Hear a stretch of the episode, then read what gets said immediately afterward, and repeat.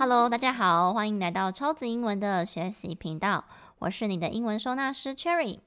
超级英文是一个希望带着大家用理解学英文的知识平台。从小到大，我们学了好多好多的英文，到现在还不能自己妥妥的应用，是因为我们没有帮他们好好的归纳跟整理，所以我们要用的时候常常找不到。如果你有类似的困扰，欢迎多多关注我们的频道。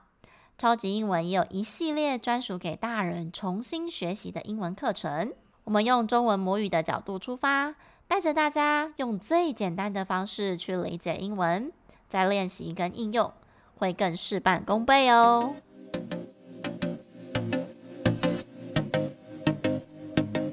上一集我们介绍了大家最熟悉的名词、代名词，还有动词。那么今天这一集的主角们要介绍哪一些词性呢？好，今天要来介绍助动词、形容词还有副词。我发现啊，这三个词性大家好像都是比较熟悉又陌生的感觉。为什么呢？因为有一些可能中文有，但是有一些可能中文没有。那中文有的时候，因为我们也不太注意到词性的部分，所以通常都是一种模棱两可的感觉。那我们今天呢，第一个要来介绍的是助动词。助动词啊，这个它的缩写叫 AUX，它原本的英文是 auxiliary，啊，原本的意思叫做辅助的意思。那么助动词，我们从它的名字就可以知道，它就是用来帮助一般动词的。助动词呢，我自己分类是把它分成两大类。那第一大类呢，就是它本身没有什么中文意思。那第二大类就是它本身是有中文意思的，我觉得用这样子分类，你们可能比较好理解。因为有时候用文法的专有名词的时候，你们会觉得，诶，好像很难，呃，了解它是什么东西这样子。那没有中文意思的助动词啊，就像是 do、does、did，它就是用来帮助一般动词造否定句跟疑问句，就是我们前面在练习的哦，把它变成否定句啊，跟疑问句，可能会用到 do、does、did。那就分现在式跟过去式。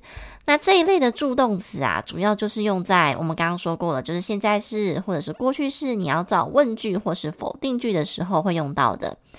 那么本身带有中文意思的这些助动词是什么啊？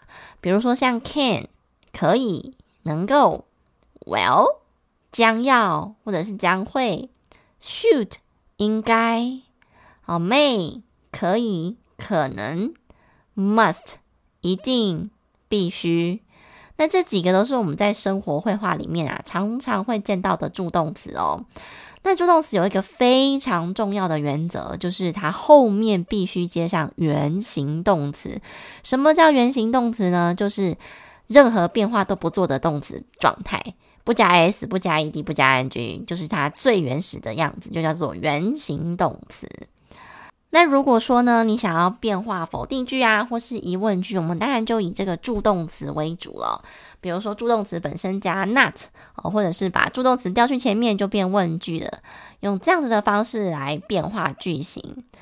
那么特别提到一下，大家常常听到的 will be 其实就是这样来的哦。因为 will 它本身是助动词，那么你这个句子没有一般动词，必须配上 be 动词的时候，那这个时候呢 will be 就出现啦啊。因为 is、am、are 这些动词的原形就是 be，好，所以 will be 就是这样子来的。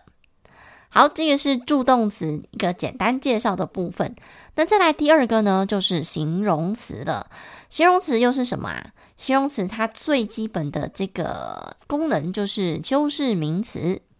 那形容词在中文翻译的时候啊，大部分有一个特色，就是会有一个的，比如说漂亮的、开心的这一类的。那它通常都是用来表达名词的状态。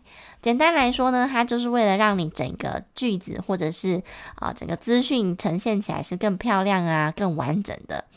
那如果说呢，你这个基本的句子里面已经有主词跟动词了。我们可以把它比喻成，就像一个房子里面，它空空如也，什么都没有，但是基本架构有了。空屋可不可以住人？可以啊，只是你住进去的时候，嗯，嗯，可能要睡地板，有点不太舒服。我们还是希望有家具或者是一点点装潢，让我们这个房子住起来是舒服的。好，所以形容词就扮演着这种角色。那么形容词它有分可以修饰人的啊，可以修饰事情的哦，是像比如说 convenient 方便这个字可能就不会拿来修饰人的哦，所以形容词大方向来讲，它就是修饰名词。那在细分的话，可能还有分修饰人的啊，跟不是修饰人的。好，所以这一块呢，形容词哦，刚忘记讲了，它的代号叫做 ADJ。啊，通常看到 ADJ 的时候，就会是形容词的缩写。那有时候可能会看到一个 A，然后再一个缩写符号。好，所以形容词呢，大家就是有一个概念，修饰名词，这个是它最 key point 的地方。好，再来第三个是副词了。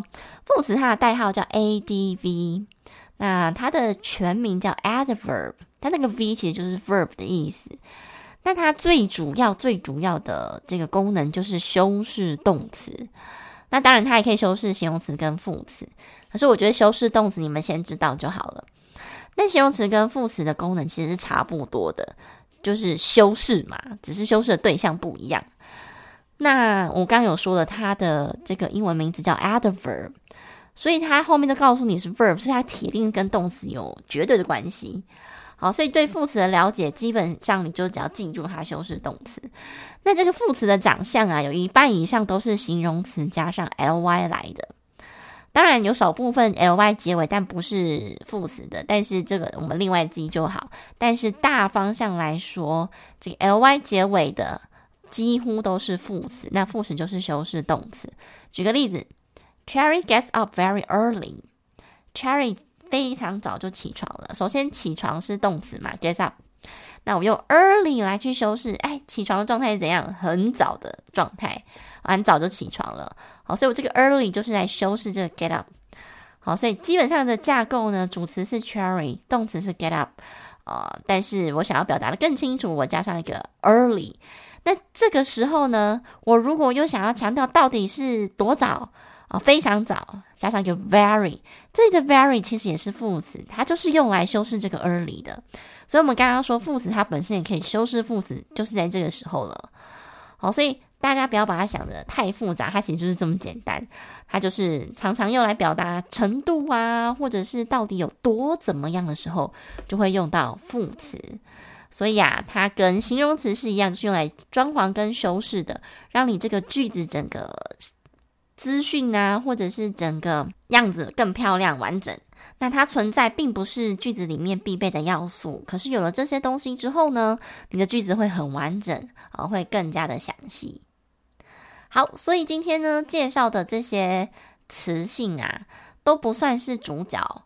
不过呢，虽然说它们不是红花，可是有这些绿叶的陪衬，就会让这些红花更显眼。大概就是这个概念。所以，希望大家以后看到这三个词性的时候，不要紧张，也不要慌张。了解这些词性的功能之后，相信你们不管是在写作啊，还是口说要应用，也会比较有头绪哦。但如果你想要看更多词性变化的字尾，请你记得追踪超级英文的官方 IG。你可以在 IG 的搜寻网页上面直接搜寻超级英文，就可以看到了。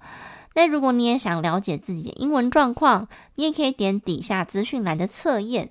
测验完之后呢，请你务必加上官方的 LINE，然后跟老师打声招呼，不然我是看不到你的哟。另外呢，Cherry 老师有设计一套专门为大人想重新学习的英文课程。如果你的问题是老师凭感觉在讲英文，然后呢，好像到了进阶一点就会遇到瓶颈的话。那么你可以花一点时间了解这些文法的逻辑。那不管你以后想要考证照啊，或者是工作想要自己应用的话，相信你都会更得心应手的。如果你有这些需求，欢迎你们加入我们的线上陪伴课程哦。最后啊，恳请大家，如果听完觉得有收获的话，可以在我们的频道底下按下五颗星，也别忘了追踪频道。每周二早上，樱桃老师都会固定的更新，也欢迎大家能够留言写下自己的学习心得以及任何意见，让我们一起学习靠理解，英文不打结。